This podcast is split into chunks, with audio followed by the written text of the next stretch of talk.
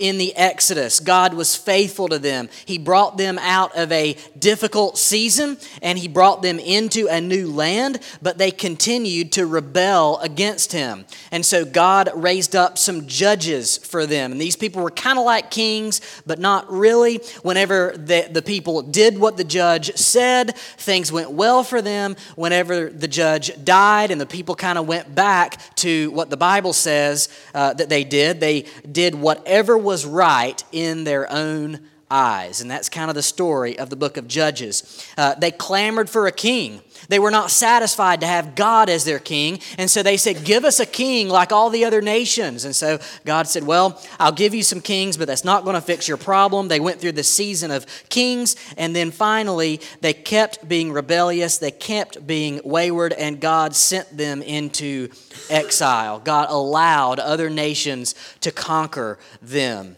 Uh, and so now, what we find here in Ezra and Nehemiah is that God is allowing his people to come back home. He had promised them, I'm going to discipline you for a season, but then on the other side of that, I will restore you. And he's doing that here in Ezra and Nehemiah. But this week, what we're doing in Ezra chapter 3, or what God is doing for us, is He's allowing us to learn who these people are. He's allowing us to learn a little bit more about their identity. And here's the cash value of this. When we get to see in the Old Testament who God wanted his people to be back then, we can learn some lessons about who he wants us to be as his people today. And so, what we are reading here today is very valuable. We're asking the question who are these people? Who are these people? Maybe you've asked that question in kind of a different context. I don't know if you remember, but maybe about 20 years ago, it seemed like uh, you started hearing all of these news reports of these lawsuits that were going on. Somebody had gone through the McDonald's drive through and got some coffee that was hot, and then they spilled it on themselves, and then they decided to sue McDonald's.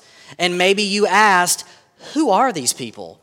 Like that don't expect coffee to be hot right? And and maybe in another situation it's not uncommon for me whenever i go to walmart uh, to find shopping carts just strewn everywhere in the middle of the parking lot. And sometimes you wonder who are these people who don't take their shopping cart back to the little corral or whatever that thing is you know what my favorite thing to do is when I see somebody doing this and I'm sitting in the car, maybe I'm waiting on Whitney and she's inside shopping for something, and somebody just kind of looks around and they leave their shopping cart and walk into their car, I love to get out of my car and go take it and look at them while I, while I walk it back to the thing. As I see, it's not that hard, you know.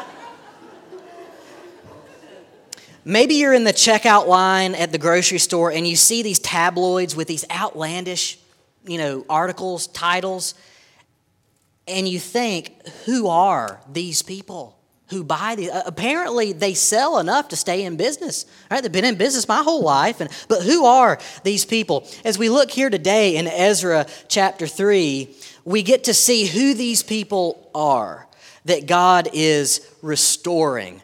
What are their, or what is their identity. The first thing that I want to point out from Ezra chapter 3 is this they are a faithful remnant. The people are a faithful remnant. It's important to make sure we all understand what that word means a remnant. You know maybe uh, you have seen uh, in flooring stores you can go in and they have these big old rolls of carpet and some of them have been used on a job and they, they'll sell remnants you know leftover pieces from a big job or maybe in a fabric store although i don't have nearly as much experience with that but i hear that that happens uh, in, in fabric stores. But a remnant is just a leftover part it's a smaller part of what used to be something much bigger. And friends, what has happened to the people of Israel is that they used to be much bigger.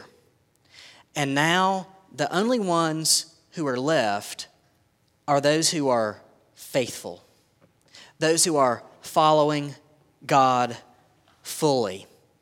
In the Bible, a remnant means those who stayed faithful to God after a time of hardship or judgment. In the early church, shortly after Jesus was crucified, actually just a couple hundred years after that, in the 300s, there was an emperor and his name was Diocletian. And what Diocletian wanted to do was go around and collect all of the religious books from the Christians. And so sometimes Christians would hand them over a book that wasn't really the Bible, but the, the officials would be satisfied. But many people, many Christians, in order to save their own necks, handed over their copies of the scriptures. Many of them even agreed to do what the emperor wanted to do and go to the local pagan temple and worship these pagan false gods if it meant saving my own skin. Well, then, after Diocletian goes away and things get a little easier on the Christians, all of a sudden, all these people who just willingly handed over the Bible, all these people who went down to the temple and worshiped the fake gods, now they all want to be back in the church now that the, uh, the weather is a little more fair. And the church had this big decision to make in North Africa in the 300s. What are we going to do with these people who basically said, I don't want Jesus when it's hard, but I'll take him when it's easy? They were wondering how does the remnant, how does the faithful remnant, how are we supposed to, are we supposed to extend grace to these people? And how are we supposed to let them in? And some people said yes, and some people said no, and it causes big kind of, you know, uh, conflict there in the church. But here's what we learn in the first five verses of Ezra chapter 3. Look at this and read it with me if you would.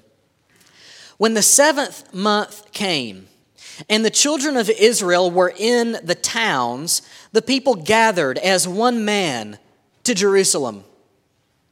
Then arose Jeshua, the son of Jozadak, with his fellow priest, and Zerubbabel, the son of Shealtiel, with his kinsmen, and they built the altar of the God of Israel to offer burnt offerings on it, as it is written in the law of Moses, the man of God. They set the altar in its place for fear was on them because of the peoples of the lands. And they offered burnt offerings on it to the Lord burnt offerings morning and evening. And they kept the feast of booths, as it is written, and they offered the daily burnt offerings by number according to the rule, as each day required. And after that, the regular burnt offerings and the offerings at the new moon and all of the appointed feasts of the Lord and all the offerings of everyone who made a free will offering to the Lord. What Ezra is telling us is that these people that God allowed to go back to Jerusalem and to begin to rebuild their life, to begin to rebuild their church, as it were, to begin to rebuild their city, they responded to God's stirring in their hearts. Remember in chapter 1 where it says that the people who went up were those that God had stirred up to go. God stirred in their hearts, and these people responded to do the work that God wanted them to do. These are fundamentally people who hear from God and who do what He says. And friends, if you're not already picking up on it, the same thing is required of the people of God today. We have been given what God says we ought to do, and the only question is are we going to respond to the stirring of our hearts through the Word of God? Are we going to be part of the faithful remnant of the people of God today? Folks, I would just ask you, uh, if I have permission, a a probing question. Is there anything that you know you need to do because God has revealed it in His Word and you're just honestly not responding to it? I would encourage you, friend, Christian, be like the people in Ezra chapter 3 who sense the stirring of God in their hearts and respond to it. Secondly, this is the second thing that we see about this people. They desire to worship God. Let me ask you a question. If today your house, God forbid, your house burned to the ground, and you are left with nothing but the clothes that you wore to church today, and you walked into a new place, maybe another person in the church had a, had a, a home or, or, or a, a, something, a camper that you could go live in, when you got there, what would be the first thing that you would do? I mean, maybe make a phone call, you know, call nationwide because they're supposed to be on your side or something. These people, they come out of exile they come into a city that is no longer theirs. They have nothing. They're even, the Bible says, they're fearful because of the other people who now live here. And the first thing they do is go about setting up the altar because they know that the most important thing for them is to honor God. They're not moping around saying, Woe is us. They're saying, God has allowed us to come back into this city and to do what He put us on this earth to do, to worship Him. It says in verse 2 Then arose Jeshua and Zerubbabel, and they built the altar of the God of Israel to offer burnt offerings. That would seem like something that would be secondary or tertiary or only once we got our basic needs met, like Maslow's hierarchy of needs. I need shelter and then water, and then, then maybe down here, uh, you know, with, with the religious stuff, we can get to that once we have everything else stabilized. But these people, the faithful remnant, knows that the most important thing is obeying God, come what may. Come what may. Thirdly, I would say this about them. I think the Bible shows us, number three, they are willing to be uncomfortable if it means being faithful. They are willing to be uncomfortable if it means obeying God. Look at verse 3. They set the altar in its place, for fear was on them because of the peoples of the lands.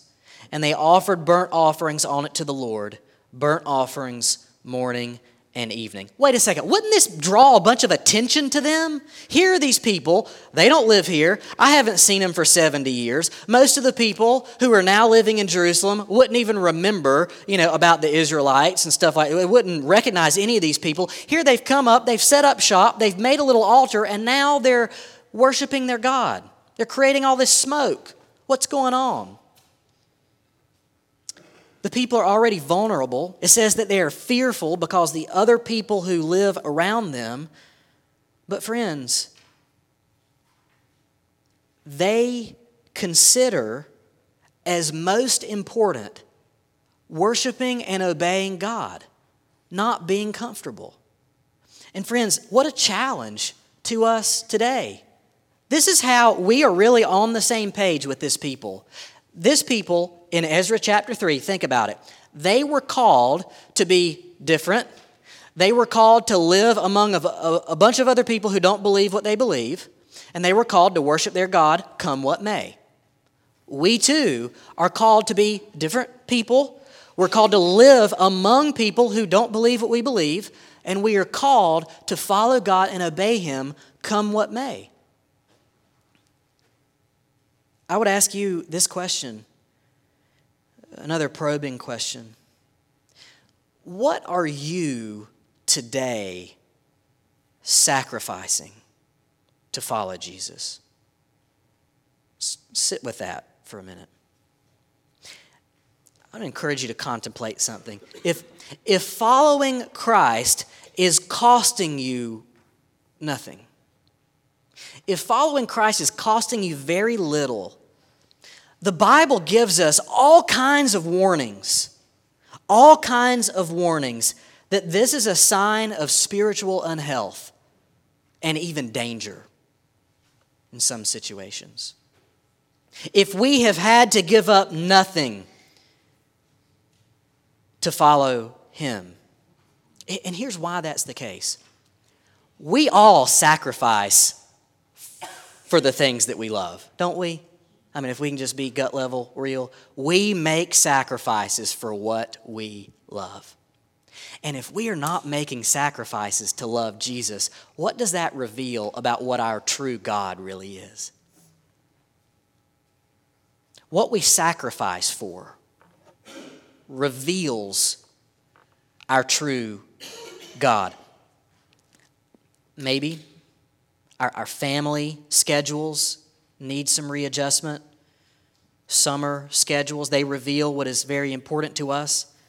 It's even conceivable that Christians may be pushed to make career sacrifices in workplaces that increasingly call us to utter things that our consciences cannot allow ourselves to utter.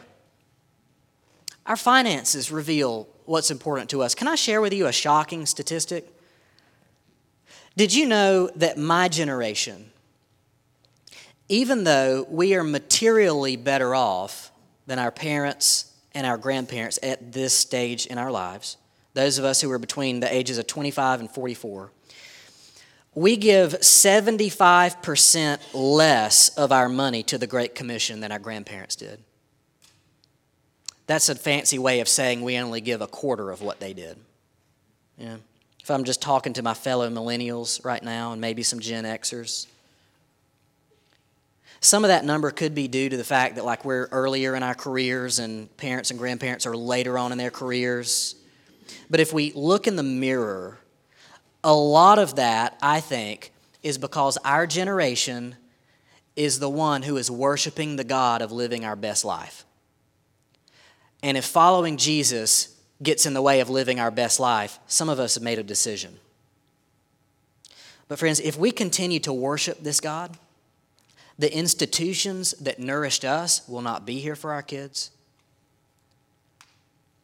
Missionaries won't be equipped and sent like they have been. I'll just give a challenge to you. It's time for us to start taking the leadership in sacrifice that our parents and grandparents have passed on to us. This remnant here in Ezra, they're willing to make deep personal sacrifice. And why? Not out of guilt, not out of obligation, but because they see that their God is worth it. Their God is worthy. They are saying with Peter in John chapter 6, when Jesus said some hard things and a whole bunch of his disciples walked away, and Jesus looks at his disciples, the, the ones who remained, the remnant, and he says to them, You're not going to go away too, are you? And Peter looks at Jesus and says, Where will we go? You have the words of life. Where else are we going to go? Jesus. We have nowhere else to go. That's point number one. They are a faithful remnant. Point number two is this they are a kingdom of priests. Perhaps uh, if you were in Sunday school this morning, I know our lesson in God's kindness to us, the lesson talked about priests. Uh, it talked about how uh, Jesus kind of came into the temple and he acted like a priest. He read the scroll like a priest and, and he sat down after he got done reading just like a priest would. But verses 6 through 9 talk about what these people were supposed to be. Verses 6, verse 6 says this From the from the first day of the seventh month, they began to offer burnt offerings to the Lord. But the foundation of the temple of the Lord was not yet laid. So they gave money to the masons and the carpenters, and food, drink, and oil to the Sidonians and the Tyrians to bring cedar trees from Lebanon to the sea to Joppa, according to the grant that they had received from Cyrus, king of Persia. Now, in the second year after their coming to the house of God at Jerusalem, in the second month, Zerubbabel, the son of Shealtiel, and Jeshua, the son of Jozadak, made a beginning, together with the rest of their kinsmen, the priests and the Levites, and all who had come to Jerusalem from the captivity.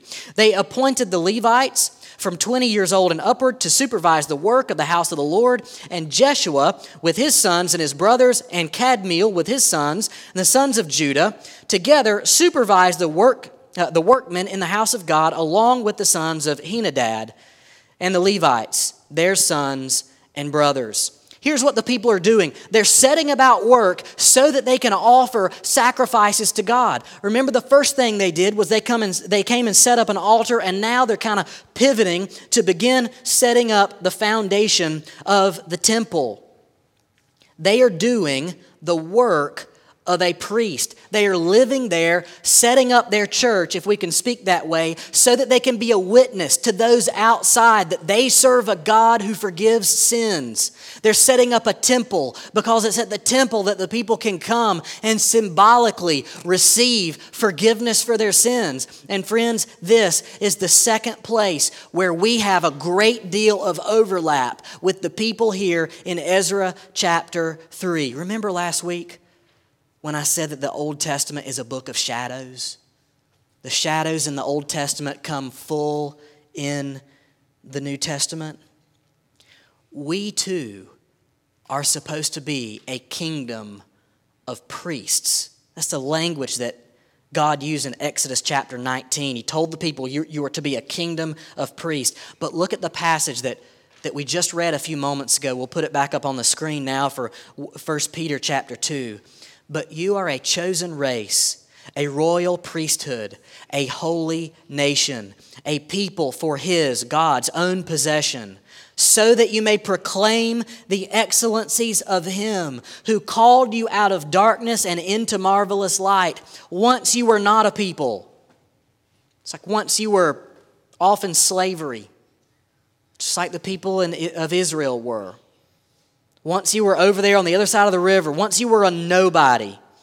But now you are God's people. Once you had not received mercy, but now you have received mercy. Friends, just as the Old Testament people were supposed to be those who got together to continually proclaim at their temple that their God is a God who forgives sins, so we have been called into church together, into a church family together, so that we can proclaim the excellencies of God, who is still about the business of forgiving sins.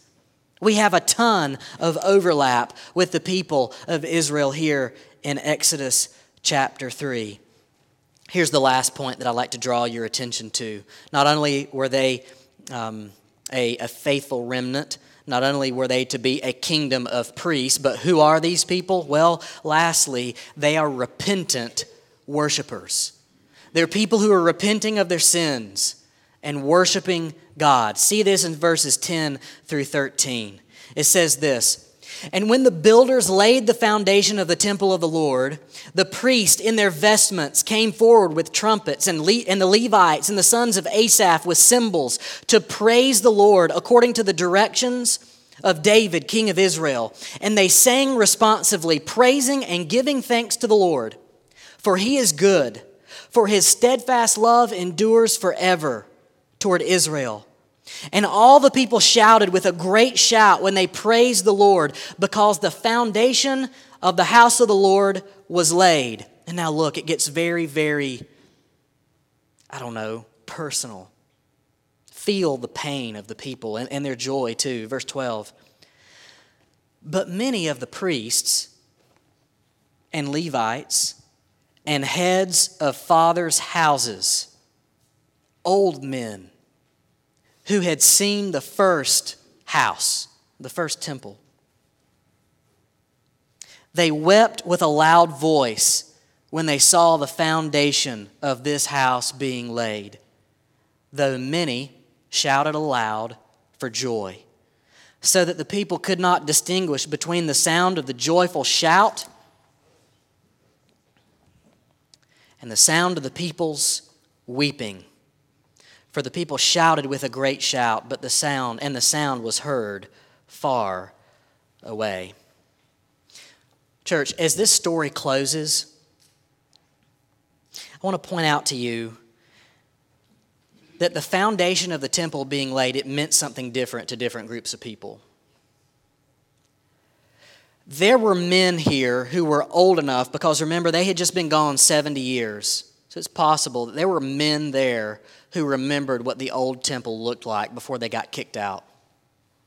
And it was beautiful. It was the temple that David had built. And now they're coming back into this town. Now they're having to watch their backs. They're not nearly as large as they used to be. They're just a remnant, they're just a leftover piece.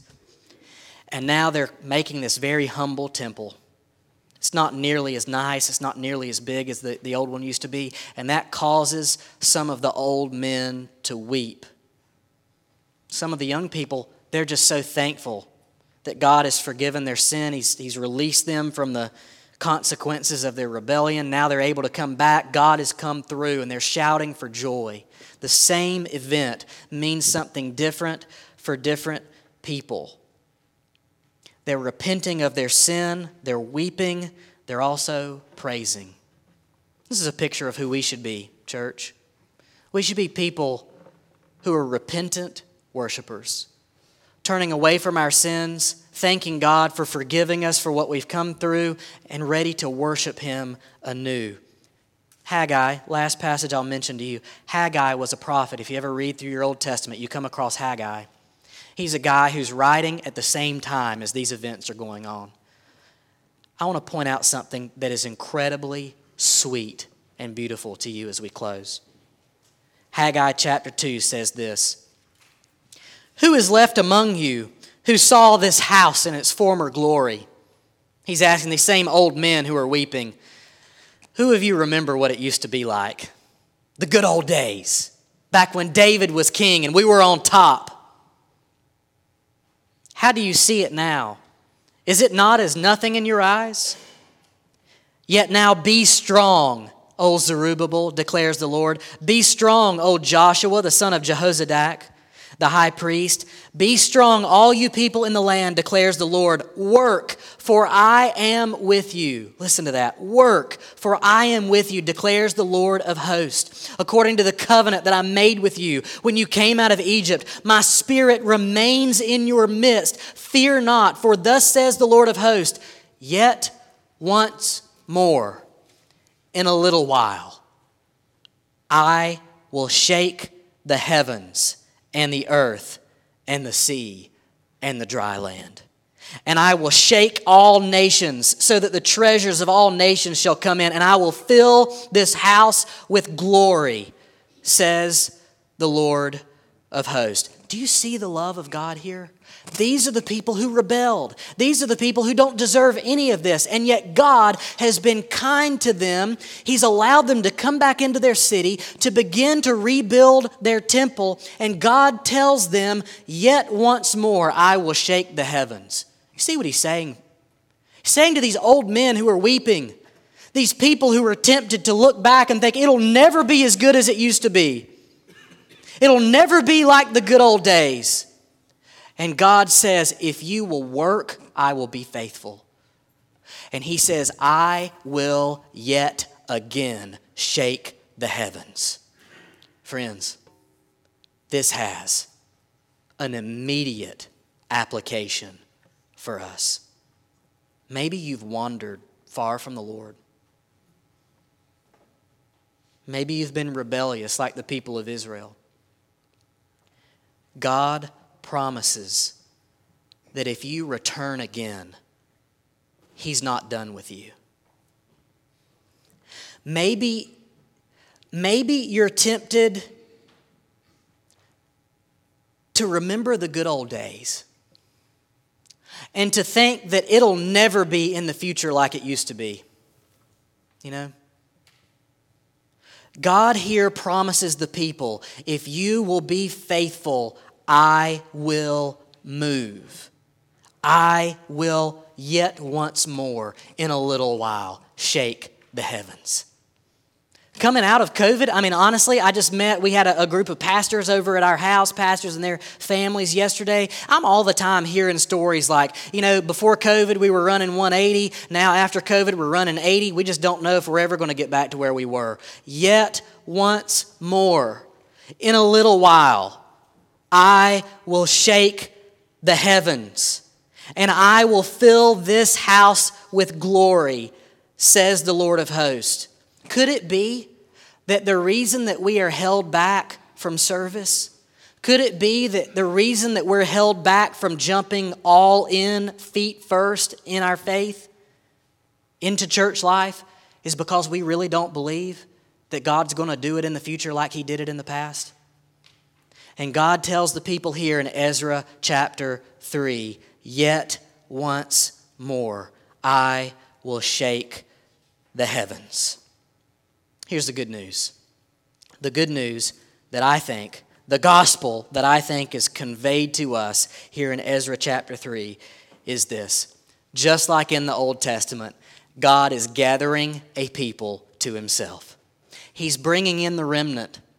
And he says, Whoever will respond to the stirring in their heart can come and can watch me work again. This is a promise from God, and it's beautiful. Church, are you ready and are you willing to believe that God can do in the future even greater things that He did in the past? Amen? Friends, I believe as your pastor here, not just about the church in general, but about Trenton Baptist Church in specific, I believe that our best days are not in our past, but our best days are in the future if we will respond to the stirring of God in our hearts. Amen. Let's pray.